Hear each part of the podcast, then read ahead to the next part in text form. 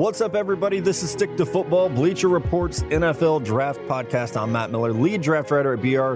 Joining me every Wednesday, my man Connor Rogers. And, buddy, we're going to have some fun today. This will be the most like conversational uh, between me and you with our listeners that this show has been in months, I think. That's right. I mean, because we've just been doing draft coverage night after night after night, and then things are finally coming back to normal a little bit here, but we're not going to get out of the 2018 class just yet. We're, you know, this will be our last week of covering all the post draft rumors and a lot of your questions about what rookies can be an impact for your favorite team. And then I think probably around next week, we'll start to really dive head on into the 2019 class and the college football season. Yeah, yeah, we'll start with those like you get we did last summer if you guys were with us. We broke down, we kind of went position by position and was like, here are the guys to know. And I actually want to find time to go back and listen to those and see what Same. we were like, who was on the radar, who wasn't. Obviously, Josh Allen and Sam Darnold and Josh Rosen were. Um, but Baker Mayfield really wasn't. So it would be fun to to go back and and listen uh, and, and just see see where we were at on some things. But like I said, we want to just have fun today. we're gonna play cash or trash with some rumors. We'll do draft on draft. And as Connor and I were talking this morning before the show started, uh, we're just trying to you know get caught up with each other. We're having this conversation about you know we really need someone to come on uh, as a stick to football intern. You know, Kennedy is finishing up college. She's finished up her volleyball career. We're super proud of her. Enter in the real world. yeah. Yeah. But we got we got to kick her out of the nest eventually, right? She's been holding down this gig for a long time. So we are going to be looking for a stick to football intern, but I want to clarify as we did on the the live uh, day 3 coverage of the draft, this would not be a scouting intern. I unfortunately right now do not have time to teach another person like how to do my day to day. I did just sell off like uh, you know five or six scouting classes to where I'll be kind of walking people through the process of scouting. But Connor, what we're looking for is really someone to help us out with the social media side of things, like the graphic side of things, and helping fill out the draft on draft questions every week. they'll be a big part of the show as Kennedy has been a big a big helpful great part of the show over the last year they will be helping build out rundowns hopefully helping on the graphic side of things for promoting the show all kinds of stuff like that and even you know when we do trips like you know whether it is the senior bowl and combine those are amazing opportunities to learn a lot about scouting but it's definitely uh, more of a media side of things you know the intern internship with the show Yeah, absolutely. You nailed it on that. So we will in the coming days. Uh, I'll get some information out on Twitter on on how people who are interested can apply for that spot. Connor Mello and myself will will find a couple people and then we'll we'll somehow whittle it down to the lucky person who I, I think the, all we can pay you in is stick to football gear. I, I think that's like all we have, like stickers and koozies and and bracelets is probably about the best we could do for now. But it's uh, I- be a cool yeah, we're not particularly over overly demanding either. It's not like you're clocking in a nine to five. It's like a twice a week kind of gig. So, Yeah, a couple Yeah. hours here. but you would have the Um, opportunity but- to to hang out with us and uh, learn some things about, like Connor said, the media side, the podcast side. No doubt. I mean, that's how I got into all this, to be honest with you. I started really with the media route. And, and for you guys, and I've talked to a lot of you over the last couple weeks, whether it's via email, people have been in the office that ask, hey, how do I get into scouting?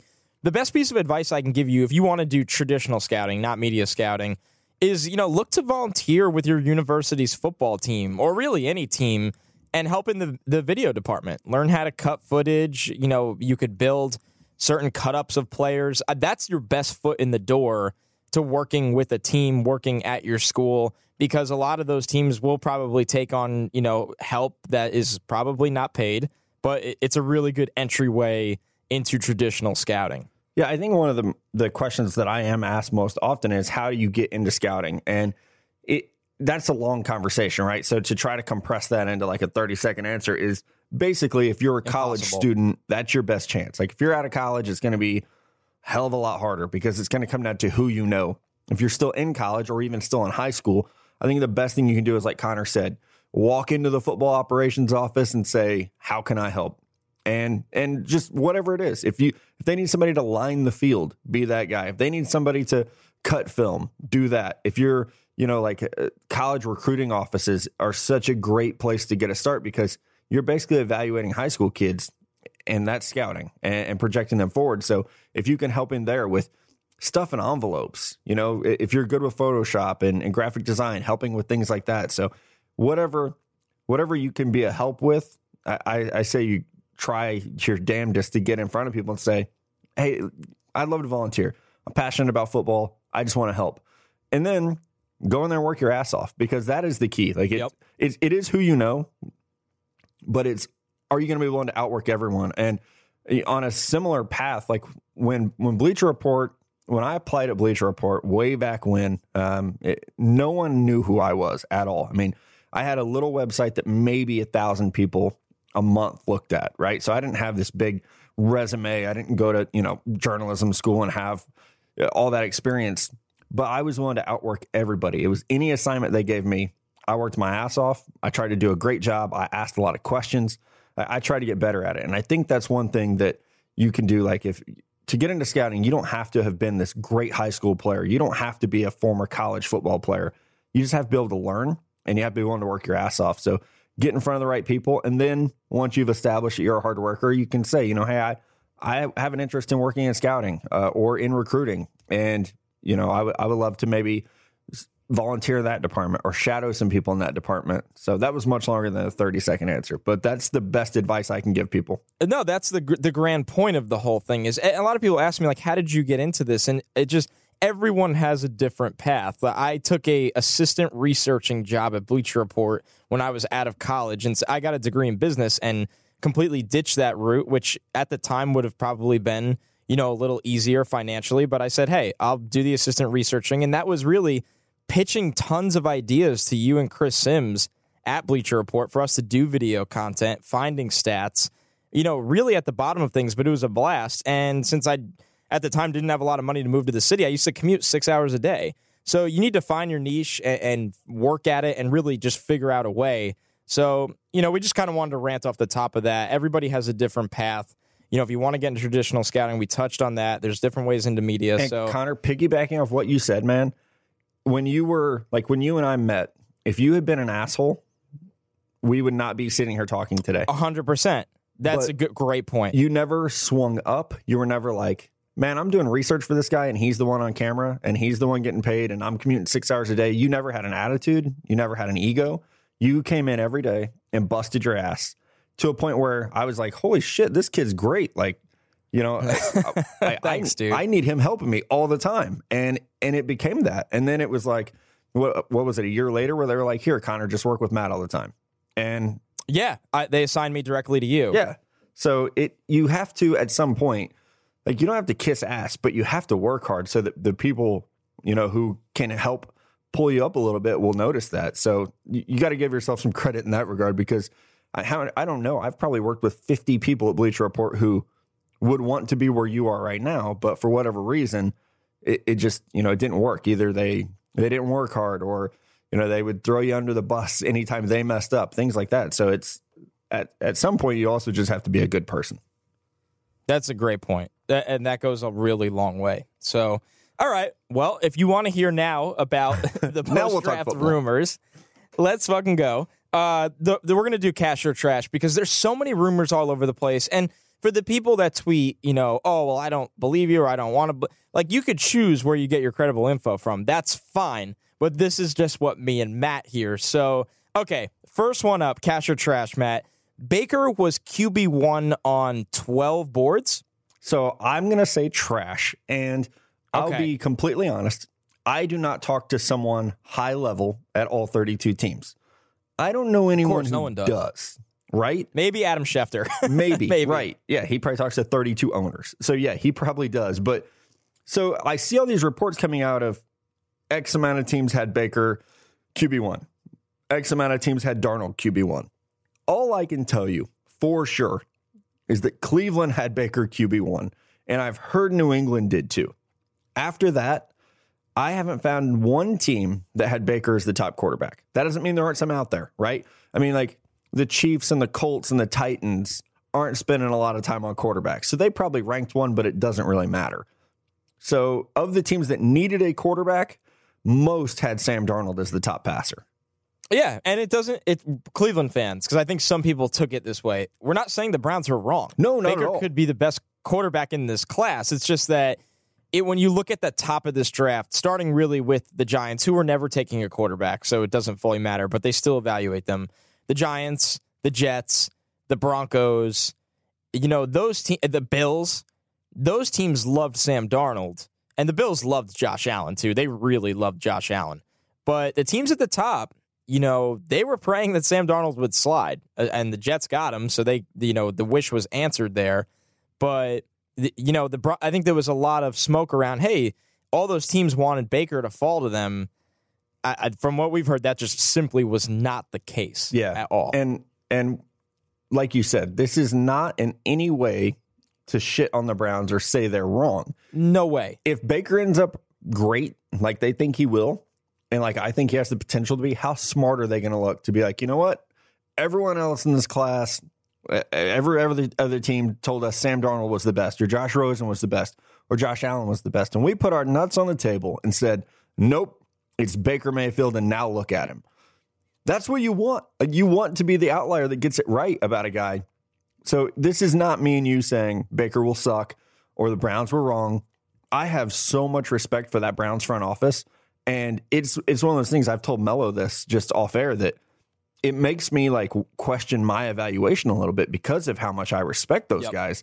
It's like, damn, like if they think it can work, then why was I a little lower on him than and, and I had all four quarterbacks ranked very closely together, but it it, it does make you question uh, your evaluation. And I'm excited to see, man. I want Baker to succeed. I want it for him because I love his story. I want it for the Browns because they need it and they deserve it. So again, it's just information. Don't read into it. Yeah, I agree. And I'm with you on feeling all over the place because my top quarterback, Josh Rosen, went 10th. And my second quarterback, Baker Mayfield, went first. So I'm like feeling great about that. But then you're like, damn, what what yeah. am I how off am I, or am I just an outlier in all these evaluations? And so, my top quarterback went to the right. Jets, so you know what yeah, are you gonna do? Yeah, well, Jesus. All right, next one. This is a really, really popular one that you know no one can really get a full grip on what's true, what's not. The Patriots were going to trade all the way up to two. That's trash. That is complete horseshit. I just don't think they could do it, right? yeah, yeah, it is trash. And man, I this was one because like you and I uh, hung out after the draft and we tried to like decompress and just run through because like you're on camera for three days and you kind of miss a lot of what happens and you definitely miss sure. a lot of the like the the chatter, you know, of what's going on. And so when we were talking about this, it, it like sparked in me. And so Monday, the whole time I'm I'm trying to get home from New York and stuff, it's like I'm going to ask about this because I just don't believe it. And I, I don't know anyone in the NFL who bought that rumor that they were trying to get up to two. And like you, you said, Connor, the biggest factor here, the New York Giants did not want to trade the second pick. So, how are the Patriots going to do it? Knowing full well the Giants weren't going to trade out of two. I mean, the Jets aren't going to trade out of three. The Browns really weren't. I, have heard they did take like some, hey, what do you want calls for one? And it was basically like, your mom and your firstborn child. So it wasn't even yeah, realistic. it was so much the price. Yeah, so it I don't totally. believe that. I'm sure the Pats liked Baker Mayfield, but definitely after he went first overall, they were. I think any like pipe dream about moving up died. But as I, I said this leading up to the draft, and I know we said it after, so many of the teams at the top wanted their guy. They weren't going to trade. It's why the Colts stuck at six because they were like, you know what?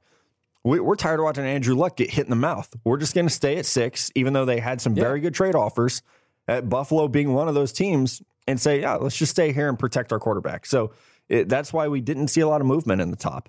Yeah, that's a great point. There's just times where everyone goes, oh, well, you could always trade up. And now sometimes you simply can't. Teams are going to sit there and say, why would I move? I want my quarterback. That's not worth multiple first rounders because we need to get our guy before we get fired. Yeah. So, all right, Next up on the list, cash or trash. Jon Gruden says Maurice Hurst is healthy. So that's a tough one to diagnose because he, he might be healthy right now, right? Right.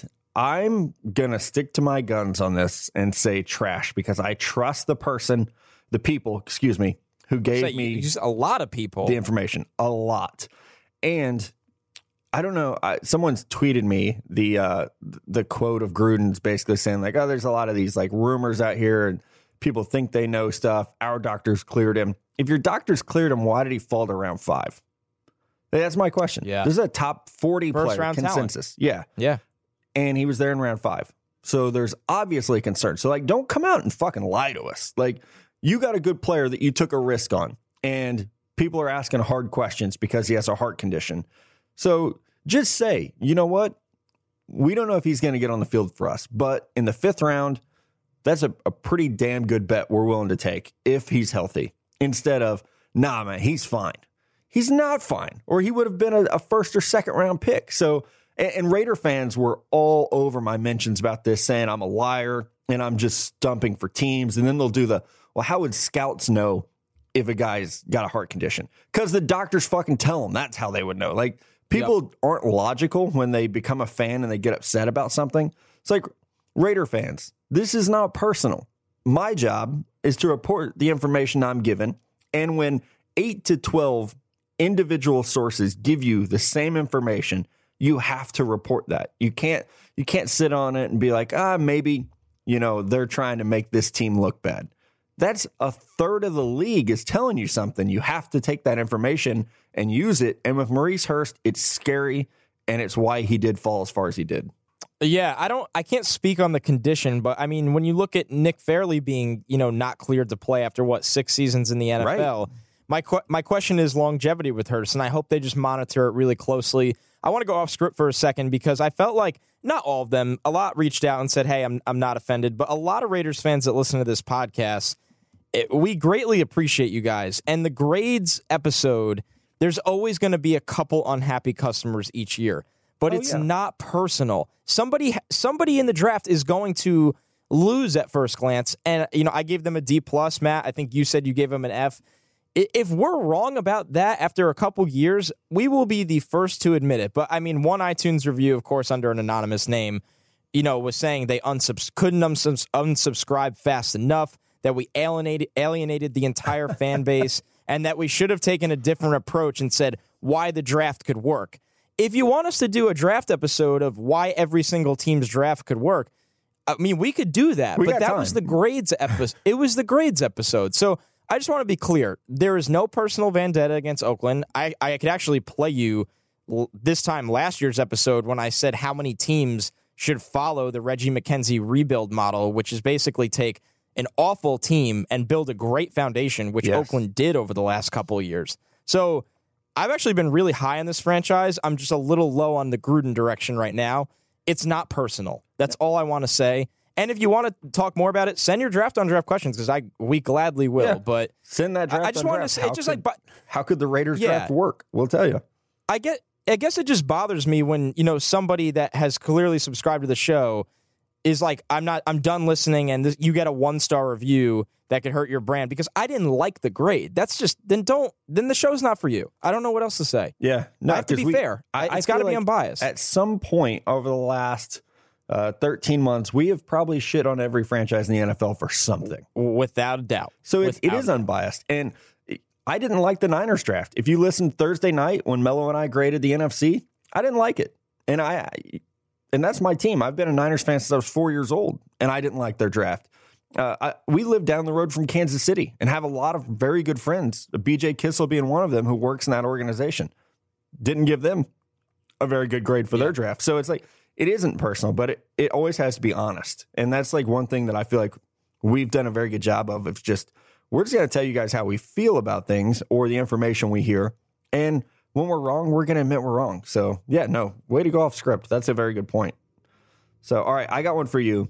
Cash or trash. Sam Darnold starts week one.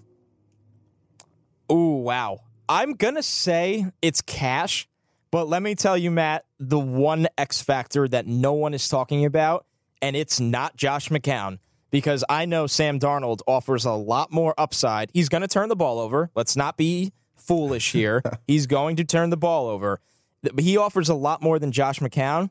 It's Teddy Bridgewater Oh yes, because I have not seen Teddy Bridge. I don't know, and I've heard two totally different things. I've talked to two people that have seen him over the last year, and somebody told me, "Listen, he's still scared to put pressure on that knee and doesn't look like Teddy." Somebody else told me, uh, that like that they believe that Teddy will come back from this. It, it just takes longer because it was a significant knee injury. They believe he's going to be fine in the end. So I don't know what to believe. But when Teddy Bridgewater, 80 or 90% of Teddy Bridgewater probably wins this job. I don't know if you know how happy I am. I was like fist pumping and dancing here. Because uh, you love both of these guy. quarterbacks. I do love both these quarterbacks. I'm like, damn it, I might be a Jets fan. Nothing would make me happier than a healthy Teddy Bridgewater, just to prove that he's back, you know? And the the thing I'll say, man, if the Jets only signed him to a one year deal and he's healthy, they are like that's not a good move because you could have traded him for something. So you would have liked to have locked him up for like two to three years so that there's some trade value there if he is healthy. But man, I'm with you. I think that I think Darnold heads into camp with a chance to win the starting job. But I agree. If Teddy is healthy, because he won't turn the ball over and he's not going to make some of the plays that Darnold would make. But with that defense that the Jets have and with a pretty good run game, if you want to go with a Vikings 2017 style team and say, hey, like we're just not going to turn the ball over. We're going to be tough as hell, and, we're going to run the ball, and we're going to win seven, eight games. Bridgewater could do that for you if he's healthy. So it is going to be. He can. Uh, that's going to be a fun preseason to watch. Now, here's the other thing that I look at it as that why it benefits the Jets. If Teddy Bridgewater comes back healthy ish, I don't think we're ever going to see 100% Teddy again. I'm talking 80, 90%. The Jets traded their 2019 second rounder to the Colts to move up maybe you can find a way, whether it's the transition, you know, the franchise tag or something that you can get some kind of asset back for Bridgewater. This is in a perfect world. I don't, yeah. I don't expect this to happen, but I'm saying if you can find a way to get a fourth or a third back for him, maybe at the deadline for a team. We've seen so many quarterbacks go down last year that there will be there will be some unfortunate circumstance. So Teddy's the X factor, but I think Sam Darnold starting week one is a cash take. And when all is said and done, I love it. Um, I threw one in here that was not draft related. I just want your gut instinct, your reaction to this. Jason Witten retired recent this past week. Is he a Hall of Famer, cash or trash? Wow. Uh man. I think it's at the position, I think it's a cash take. What do you think? I think it's a cash take. Now there are some very good tight ends that I mean, obviously, you know, guys like Shannon Sharpe, Tony Gonzalez, um, Antonio Gates, uh, who's still somehow out there playing. I look at Witten's numbers. He had over a thousand catches, over twelve thousand yards, uh, sixty-eight touchdowns. He should have tried to get one more. Damn it! Uh, fourteen seasons. Fourteen seasons. Right. I think he's a Hall of Famer. I think he's a, a cash I do, Hall of Famer. I do too. Not a first ballot just because of of the how many. No, and that's okay. But eleven Pro Bowls in fourteen years, man. Oh yeah, I had to think about it because I really just need to like play through the numbers in yeah. my head because I didn't I didn't read these before the show because I don't I like natural reactions. He's a Hall of Famer, and I agree with you. It's it's not a first ballot. That's okay. Yeah. It when you look at what he's done at the position. You can't really count a ton of guys that have been better. Like obviously, I think Rob Gronkowski is the greatest tight end I've ever seen play, but Witten he's got to be top three of greatest I've seen play. Yeah, same here. I would I would say like Shannon Sharpe and Tony Gonzalez are probably the only two that are definitively better. Same. So I, I it's a cash take. I like I that. And hats off to Witten. He he yeah. was great for so long. Great guy to have beers with too. Last one on cash or trash. This is an interesting one. People are saying, well, why would a player, you know, like Rashaad Penny go over Sony Michel or why why would Sony Michel, you know, fall a little bit? Cons- were there concerns over Sony Michel's medical that you know really went under the radar here? Yeah, man, that's a cash take, and we talked about it a little bit uh, last lightly. week, lightly, and I think you've actually heard a little bit more than me on this. But what I got yeah. back from a couple different spots was that man, they just don't know how long he's going to hold up. He might be a one contract type guy. Yes, I believe it's knee related, and it, it's just one of those things where, you know, he's probably going to be okay right off the bat. But it, we've seen so many of these guys where longevity is a question, and at that position, it's monumental because it's so funny when you look at it. I would say a month before the draft, we thought Nick Chubb and Sony Michel would go maybe two or three rounds apart. Yeah. And Nick Nick Chubb has rebounded from a catastrophic knee injury where he is like coming back to himself again that got him in to be a top 40 pick. And people are excited about Nick Chubb. Sony Michel still went first round, but there's just longevity questions there. Absolutely. Good stuff, man. All right, now we got to do some draft on draft, and this is going to be a loaded draft on draft edition this week because not that we've been slacking, but we've been doing, you know, five, six questions here because we've had so much other stuff to talk about. We have a ton of questions to answer today. Some from iTunes, some from Twitter. You can keep sending stuff to the Instagram. I think leaving comments is the easiest way for us to see Yeah, it. it is. Because we have a bunch of people that run the account, so the DMs can get kind of crazy. But if you want to slide in the DMs, that's okay. So, all right, this first one from iTunes. Uh, this is an interesting one uh, from uh, Chase Hams. He's one of our listeners. I know that you know is really into the scouting scene. He said, "Have you watched Easton Stick from North Dakota State? He might rise like Wentz did." Okay, this kid's good, but first I want to nickname him Easton Stick to Football. I, I think it's only only natural. uh, I have, I love that. um, he this will be his third year as a captain. So he was a captain as a sophomore. That's right. Uh, captain as a junior. I don't know. I mean, I want to know how tall he is, and, and maybe that doesn't matter anymore because we just saw Baker Mayfield go first overall. But I I think that's probably the biggest thing is um, just how big is this dude. But I remember watching him when Wentz got hurt, and he, I mean, he went undefeated when Wentz got hurt. So uh, I do 8-0. like him. I do like him, but well, yeah, He's he's fun. he's on the radar. So he he went yeah, he went 8 and 0 as a freshman when Wentz got hurt and he started the last two seasons since. So he's played a ton of games. I mean, when you look at I think he's played 37 games already and he's going into his senior year like you said, already a 2-year captain. He he has a ton of accolades to his name already. So he's going to be a lot of fun to watch. I think this summer we'll have a lot on the quarterback preview episode, which hopefully me, you, and Mello can all do together because I know he's already started watching some of these guys. He, he's going to be in the mix. I can guarantee you that that he will be brought up on the show. I'm curious to see how strong his arm is, and like you said, Matt, how big he is. But I mean, I know it's a cliche, but the guy has won. yeah, So and their running that- back Bruce that means a Anderson is good too. So we'll yeah, they're watch going to be once again a fun a fun team to talk about. I think we just need to go. reasons. Yeah, I would. I would. I mean, it looks amazing. I want to this year. I want to go. I would love to go there. I want to go watch. You know what I really want to do?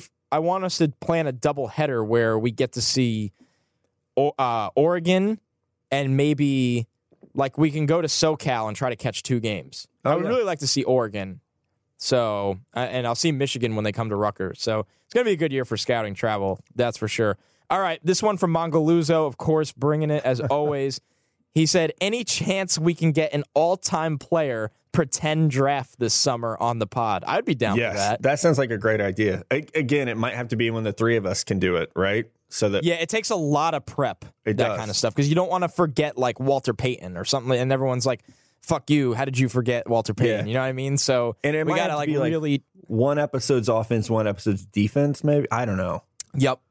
We got to. I mean, we're going to need like a week to make our big boards. Right. We might even have to. We might even have to like. We'll get creative with that one. But We'll I like it, and I love that he used pretend, pretend draft. Pretend draft. That's just Not a that's mock my draft. favorite running. My favorite running stick to football Uh, joke of all time. So along that line, um, uh, you guys know I like to just tell ridiculous personal stories because I feel like we're all friends here. Uh, I like within the last two months started dating someone new, and she was trying to explain to like her family what I do for a living, and they were like, "So he just pretends and gets paid for that?" I was like, "Yeah, pretty much. That's about it. He just pre- we're just pretend." Yeah. So just over here pretending. It's great.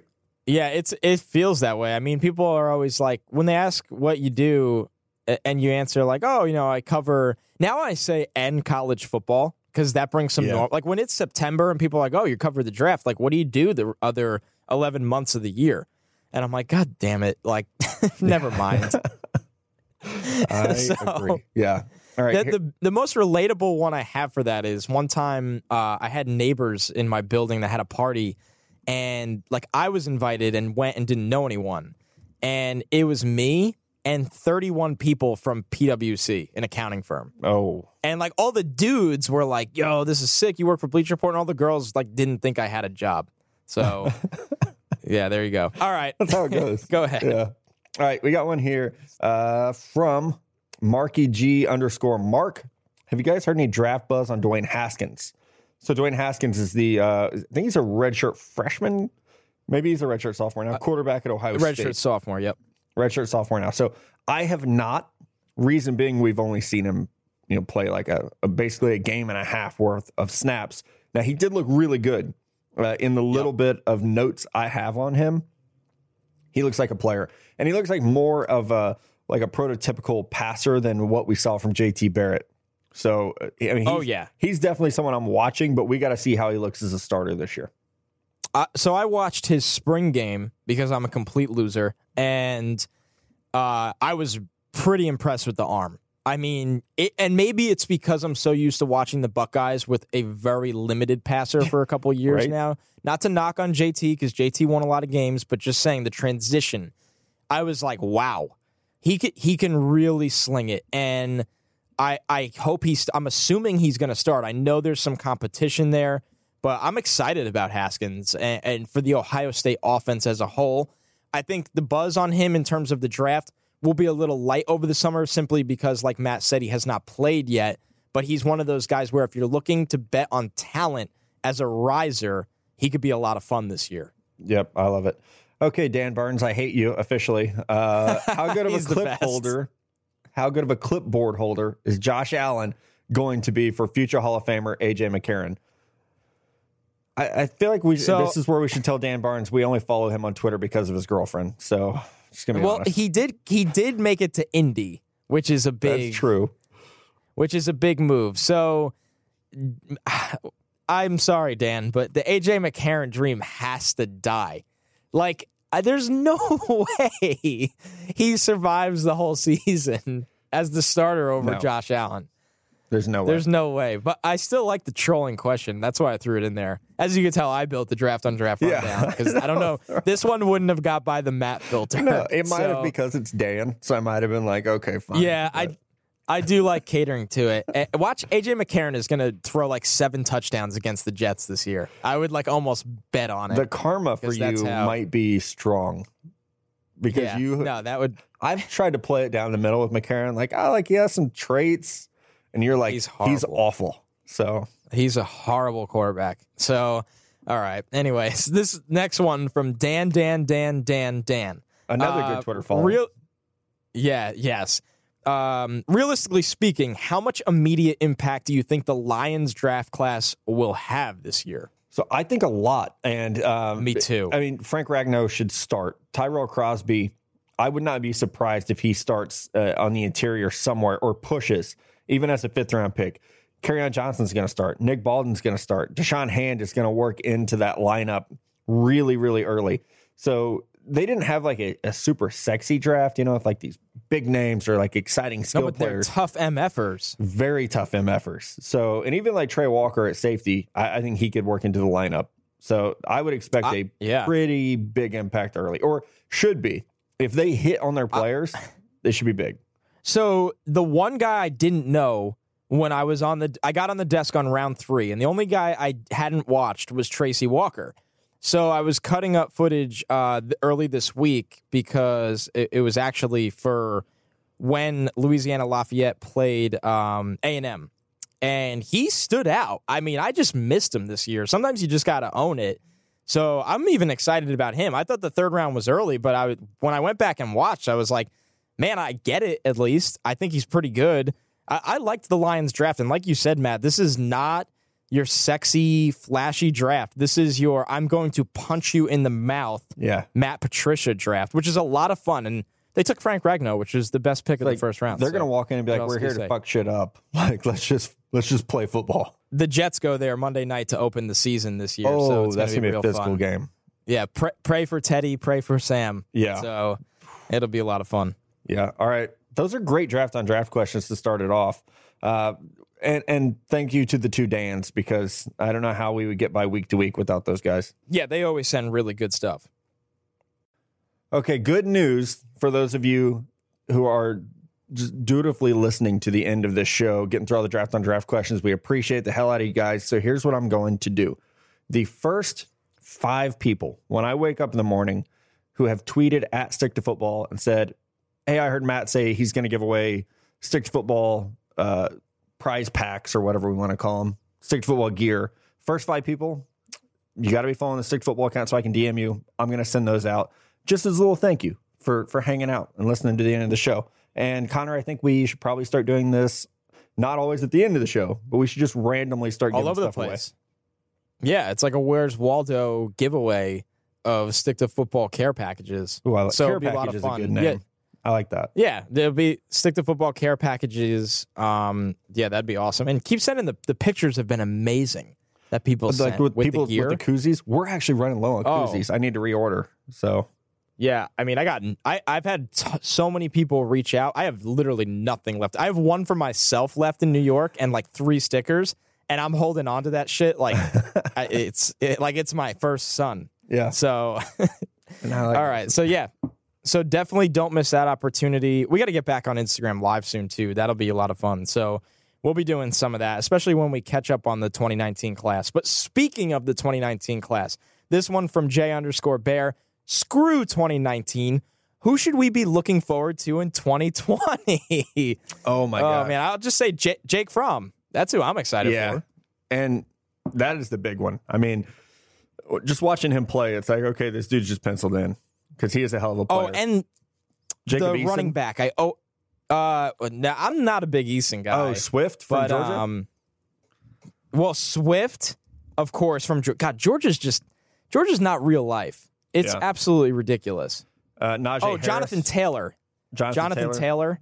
J.K. Yeah, Dobbins. those are the guys. uh, There's some running backs. Oh, Cam Akers from Florida State. Yeah. I mean that the running 2020 will running back class is yeah, it's just resetting again. Where it's like, oh my god, Um, another load of running back. Hat tip Steven Nelson, love you, buddy. Uh, Jaelan Phillips, the edge from UCLA. I accidentally had him in my 2019, but he's 2020. It's just like a red shirt thing that I that I missed. So really, really Okay. like Jaelan Phillips coming out of UCLA too. Yeah, I mean, the- 2020 is fun. We can't get too crazy with it, but I had to sneak that one in there because I knew, I knew Matt would be a fan because he just he loves he loves leaving draft classes behind Yeah, very well, early. That's so my personality, right? It's always like, uh, it's on to the next thing. Just on to the next thing. Yeah, Greener pastures. That's definitely definitely me. All right, Uh, we got one here from Richard Royal. Love this dude. He's looking at the big board for 2019. Who do we feel are close to their ceilings, and which players have room to grow? Um, so uh, that is a good question. Like great question. I, I feel like all these top guys like Nick Bosa, Ed Oliver, Rashan Gary are so special that they're not going to be considered upside guys just because like They're already so they're good. freaks. And it's not a knock. I mean, they're one, two, three on my board. They're great players, but I think their ceiling is, and they've they've kind of got there. I would say the same thing about like Christian Wilkins at Clemson, uh, De- Demarcus Lawrence at Clemson, even maybe a guy who's they're starting to knock against that, or excuse me, Dexter Lawrence. They're starting to knock against that Yep. ceiling. So, two players I really like as potential guys. I like Ryan Finley, the quarterback from NC State, quite a bit, and then Lukas Denis, the safety from Boston College. So I would say the guy that's pretty close to his ceiling for me for Richard's question would be Damien Harris from Alabama. I think we know what he is. I was actually really surprised he stayed in school. I think the player with you know some of the most upside is Devin White from LSU. Oh, I mean, a linebacker that converted from running back. He's got speed. The instincts are picking up. He's physical. I'm really excited to see the jump. If Devin White can make that Roquan Smith kind of jump, that I would be a lot can. of fun. I think he can. T- I mean, he's fantastic. Yeah, it's just instincts. That's- instincts and yeah. timing are going to be the big things. But yeah, For and sure. It's funny because this is off like, I mean, you notice these guys when you're watching anyway, right? So For like, sure. But man, I cannot wait to dig in on Devin White because he looks like a freak. You're gonna love the whole defense. I mean, I know you have Greedy Williams already in your top 15. Yeah. For an underclassman corner, I haven't seen a corner that smart and technically sound in a long time. It's very impressive. So, I mean, there's a lot of fun players, and it's hard to say. You know, the ceiling thing. A lot of these guys haven't reached it yet. Yeah, Bosa and Oliver are so good. I think they would have went top 10 in this year's class. I agree. Eas- easily. I mean, that's not even, yeah, that's how good they are. Let's keep it moving. Man, we have so much fun already. We're like ready for 2019. Can't even hold it back. This one from Brandon Carfagna. Which quarterback found themselves in the best fit after the draft? Woof, man. I, so I think from a roster standpoint, I actually love where Baker Mayfield is. I just hate his coach so much. Can Todd Haley save Baker Mayfield? Because the offense actually looks pretty nice on paper. So that was going to be my answer too, um, because I I feel like the Cardinals are going to kill Josh Rosen because that offensive line is so bad. Um, It's gonna be tough for him. David Johnson will help a little bit, Yeah. but he can't block. Josh him, Allen is so- probably going to be thrown to the Wolves in Buffalo. Um, That's a and- and again in both yeah. spots you have defensive minded head coaches, which I don't read too much into, but it's it's not an ideal spot. I would say it's Baker, and even like Sam Darnold's in a pretty good spot with the Jets, but I don't know, man. If we're going to see Jeremy Bates hasn't been an offensive coordinator since 2008, Nah. 2009. You know, so it's I, I think it's just we kind of got to wait and see what happens there. I think Baker's in a good spot with shit. Those receivers are special. They've got several good running backs. The offensive line is obviously a little weaker because Joe Thomas is gone, but there's still some talent there. And it's just a really young team. So I, I do think he's in the best spot. Yeah, uh, I'm excited. I'm really excited to watch him and see the jumps the Browns make. Although I think Tyrod really could hold it down, so it's going to be interesting to see when Baker plays. But all right, from Jay Swizzy, uh, this was a pretty long one and a pretty cool question. With the increased focus on analytics and drafting and evaluating players, what's your take on its use in roster building? Would you use it as a GM? If so, in what capacity would you use it? And what percent do you use it compared to film and character of the player? Really well, well written out question. Yeah, good question. I, so my answer is I would use all the information I could because scouting is hard. So why say that this method works and this one doesn't? So I, I would, yeah, I would use it. Absolutely would. Now, as far as a percent, I don't know. I mean, because so much of it is character, right? And so much of it's work ethic and wiring. And you, I don't know that you can use analytics for that. You know, I, I like looking at, you know, things like, I mean, even just like drop rate or, you know, quarterbacks this size, how many have succeeded, left tackles with this arm length, like kind of helping you, like using analytics to narrow the field and then, you know, using it in, com- in conjunction with tape character workouts. Like it, it all has to be part of a puzzle, not like analytics are not the answer to scouting, but ignoring them would be foolish. So I think it has to be a part of it. So I would, and this is easier said than done because not all owners have unlimited money or will just hand you over the money as GM. But I would build out an analytics department that consists of at least four to five people.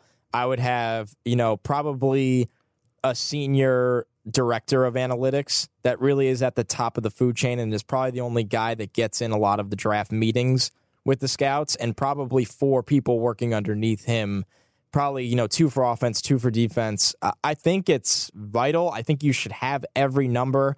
I think you should use it to project you know really big time projection players where you know every single trend we've seen over the last what 20 years I would use. So I think they're vital. I think they're a piece of the puzzle. They are not the puzzle itself. I, I, you can't ever undervalue character is everything. It all starts and ends with character. These are human beings. So Exactly. Exactly. It's not robotic. And baseball, I- I'm a big baseball fan, as is Matt, and the Mets are my favorite team. Mickey Callaway is their new manager. He's a big analytics guy. And I- they've been skidding a little bit lately, but the improvement you've seen in situational baseball with what they're working with, it, it does show from an analytics standpoint. And to transition to football, it showed for Doug Pederson and the Super Bowl champion Eagles last year in situational football. So it matters during the game and it matters for evaluations of players. And I think every single team should have an analytics department. Right now, they should. yeah, and I something you said there, I'll add on. I, I think analytics can be very helpful in coaching. Like I might, if I were GM, try to impress upon the coaches to use it more than I would the front office. But I don't think it's something that people can ignore. And it's it's unfortunate, you know, that it's become this like almost political thing, you know, where it's like red versus blue, where oh Yep. we use analytics, oh we don't, and it's like each side has to shit on the other instead of realizing that like football guys can use numbers. Numbers guys can can rely on you know just the old school tape study. So i don't think there's one right way to do everything. And as hard as this job is whether it's mine or bill belichick's you know it, it's hard to find good players so why not use everything at your disposal I mean, it's just it's info. Information is so important. So I'm a fan. I thought it was funny when uh, Dave Gettleman made like the hand gesture of like a nerd on a computer yeah at a press conference. I'm like, man, you you're showing your age there, buddy. Yeah, no it's joke. it matters. It matters right now. So And he, I mean, he was he was being light and having fun with it, but still. All right, this next one from Andrew Highsmith. Who do you think will be the best from the uh, from this class in five years besides Barkley? So best running back in this class besides Barkley. That's man, and they were all drafted pretty early, Yeah. the top ones. So it's tight. I'm going to go Derrius Guice. He was my number two back. I still think Yeah, that he's same. a very talented player, and I actually think he's in a pretty good spot in Washington, where he's going to come in and get carries early and often, and they're going to do their best to just be physical and run the ball. So I, I think Guice can be special. I, I can't say anyone else. I had Guice, I think, ninth or tenth overall in this class. So I, I think he's going to be awesome. I'm excited to watch him play in the NFL. I, he's baby Marshawn in my eyes, a little Mark Ingram, a little Marshawn Lynch. Um, if I had to go outside the box, though, something we talked about earlier, I love Kerryon Johnson. I was going to say the same thing. I do too. Yeah. I think it's a really, really good fit there. Yeah, absolutely. All right, last question, and this is one that we're not going to be able to go as deep as we would probably like to, but Wide Nine Football wants to know what are your top three most important traits for prospects at the following positions: quarterback, running back, wide receiver, tight end. So I think quarterback is uh, football IQ because it doesn't matter how much arm talent you have or how fast you can run if you can't process things. So I think For sure. being able, especially with the the demands on the game now, you have to be intelligent. So I would say football IQ. Uh, I think I do still think I know everybody's gonna say you like to Josh Allen. I think accuracy is incredibly important because Josh Allen will be a case study in if you can improve accuracy, and and so will Lamar Jackson. You know, two guys who were fifty six percent passers in college.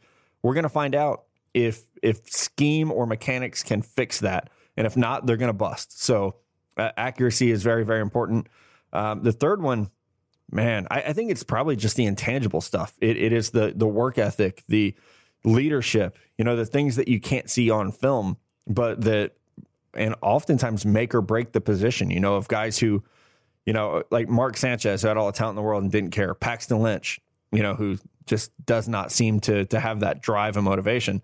So I, I know two of those are off field things, but I think that speaks to the the way that position works. Yeah, it's quarterback is. I mean, you got to be. I know we beat it into the ground, but you have to be a high character guy because the demands of the position are just they're too significant. Accuracy is is always number one for me when I really look at things. I I will always trend towards the accurate passers. That's why I loved Jared Goff. I, I was just a big Jared Goff fan. Yeah, man. Um, you, you know what I mean? So, and I had Trubisky number two that year, Watson over him. But once again, I thought Trubis- Watson was a bigger play threat and had enough accuracy. I thought Trubisky was also very accurate. So I loved those guys. You know, when you look at running back, it, it comes down to you go through the three phases of a running back as a runner, a pass catcher, and a pass protector. That's like very simplified. But when you're talking about a little more specific traits, you know, vision sometimes outmatches pure athleticism. It does. It really does. And I think right? burst is mean, more important than speed because Yes. it's more about, you know, short, quick, twitchy change of direction. It's not about, oh shit, this dude can run 80 yards in, you know, six and a half seconds. So Yeah. for running back, I would say like vision, burst, and balance are so important because and, and balance is going to come into, I mean, I guess you could say agility, but change of direction, you know, being able to run through some contact, being able to run, you know, you're running and some dude swipes your foot. Are you going to be able to keep your balance? Can you, can you cut? Balance is gigantic. Yeah, so I, I think balance is an underrated thing for quarterback or for running back. Excuse me. Um, wide receiver is my favorite position other than quarterback to scout, probably because I, I played it and you know spent a ton of time when I was younger trying to figure it out. And it it's so simple, but it comes down to like, can you catch the ball? Can you separate from defenders? Like if you can do those two things, you're gonna be pretty good. Now separation can be speed. Uh, it, you know, it could be like John Ross. You're just so damn fast, you can run by everybody. Or Tyreek Hill. It could be route running, like Calvin Ridley, where you're just so smooth as a route runner that that you can just leave guys. Or it can be size. You can Calvin Johnson this shit and just be bigger than everybody and just high point the ball all day. And Yep. it comes down to scheme a little bit. Like Calvin Johnson is going to work for teams that play to that. Calvin Ridley is going to work for teams that play to that. And John Ross and Tyreek Hill are great if you have a vertical need. So for receiver, I, I mean, it's really can you get open and can you catch? I, I think those are the most important things. It's really that simple. And it's interesting, something I've noticed over the years. I find the fail rate to be higher on the players that people fall in love with because they are really fast or because they are more physical and winning at the catch point, those guys fail more often because in the NFL, a lot of people are fast and a lot of people are physical, where the nuanced route runners are the guys that translate. So, I mean, we, you know, Calvin Ridley's stock seemed to be all over the place mm-hmm. this year, but when all was said and done, I feel like he's going to be an extremely successful player in Atlanta. Yeah, I agree. And and tight end is so team and scheme specific, right? Without a doubt. And and you know, like Simms and Lefkoe and I talked a lot about this early throughout the draft of Mike Gesicki. Well, he can't block. Okay, don't ever ask him to He's block. a move piece. Yeah. Yep. So it, it I think you have to and it's it's hard when with what we do because it's a generic ranking of players, not for a team, just on kind of overall ability. Mike Gesicki's not going to be for everybody, but I, I think tight end. So you have to almost break it down. Like, okay, what offense are you running now? Generically, I, I it's a lot like receiver. Can you get open? Can you catch? I think for tight end, toughness is very very important too because you're going to get beat up. Whether even if you're Oh, a you're going move to get the piece, shit beat out of you. yeah, you're going to a get hit. doubt. I mean, look at Jimmy Graham. Dude's basically a receiver, but he does get the shit beat out of him because of jump balls and, and things in the red zone. So I think toughness is is the third thing I would put in there. Yeah, I agree with that on tight end. I mean, if you can block and you have soft hands, you can play in the NFL, assuming you have the size. Like that's why a player I was a little higher on than clearly the league was Ryan Izzo from Florida State because he has the size, he's Yeah. a really good blocker, and he has soft hands in an offense that didn't give him the football. Now, he went in the seventh round. I would bet on Ryan Izzo playing for at least five to six years in the NFL Oh yeah, and you know what I mean. So it's it comes down to it. We and I am victim number one of this falling in love with the David and jo- you know Njoku kind of player, where it's like I think he could be a superstar pass catcher, but sometimes in terms of just being an efficient starter or featured in t- you know two tight end sets, you got to be able to simply catch the football and block. So. The Nick end is- O'Leary's still in the NFL. Exactly. You know? It's a very simplified position in a in a sense, but the problem is not a lot of guys could do both those things. So Exactly, it's hard to find. that's the difference. yeah, it's hard yeah. to find the Rob Gronkowski's of the world. You know, Well, I mean, those- for, those it's one in a million, one in a billion. So, All right, buddy, that's our oh show. man, yeah, yeah, we covered a lot of draft on draft today. We did, and that's And- I, I think we do that all summer. You know, like let's just have fun and talk to people. Totally. And so you guys, please keep sending in your questions, whether it's draft on draft for Wednesday or just the tip for Friday. I want to spend the summer hanging out with you guys and, and just having fun. Yes. uh, talking football, talking life. Mello's texting me right now asking about like people want to know how to party in Nashville this summer. So we, I guess, we're going to talk about that on the Friday show if you're interested. Well, so that'd be a blast. it, it, or maybe we should just all go Thursday night, game seven. I'm down. oh, I wish Right? Yeah. that would be amazing. Open up the That would be card. amazing. Let's go. Speaking of which, I, I know that they're the Nashville is one of the five finalists for the NFL draft. I don't think they win, but I want them to. Yeah, really I don't badly. think they win either, but I think it's Kansas gonna be City's a finalist too. So Yes. uh, it'll happen. Um, it'll happen for both. And and I'm gonna be so mad that we'll be sitting in New York doing the draft from there while everyone's partying in uh, Nashville. you never. Let's just say you never know. Okay, okay. you never know. I that would like be the first fit I throw at Bleacher Report. I've been there for like seven years, and if if the draft is in Nashville and we're in New York, I, I might sit down. I might. I don't know. We'll work. we'll work on some things. Might protest. for the draft next year. Yeah, we gotta have. if stick to football has to be in Nashville. Um, I've talked to Simms and Lefkoe. There's they're rumoring a draft party at, at you know I, I don't even know if they said it yet, so I don't want to give I- it away. they I believe they say- are going to. yeah. They said it. Okay, it's at, at Big Phil's house, which would be absolute mayhem. What, let's just. We might not be in New York for the draft next year, Matt. We'll see. Stay tuned. Okay. Stay tuned, stick to football. it's going to be a lot of fun. Hopefully, we're in Nashville. Good luck to my Predators Thursday night. Uh, stayed up way too late last night watching hockey. So thanks to Connor for carrying us on the rundown this morning because, Oh, anytime, buddy. man, so uh, a lot of fun. We will talk to you guys again Friday morning. Don't forget, send your tweets tomorrow when you hear from us.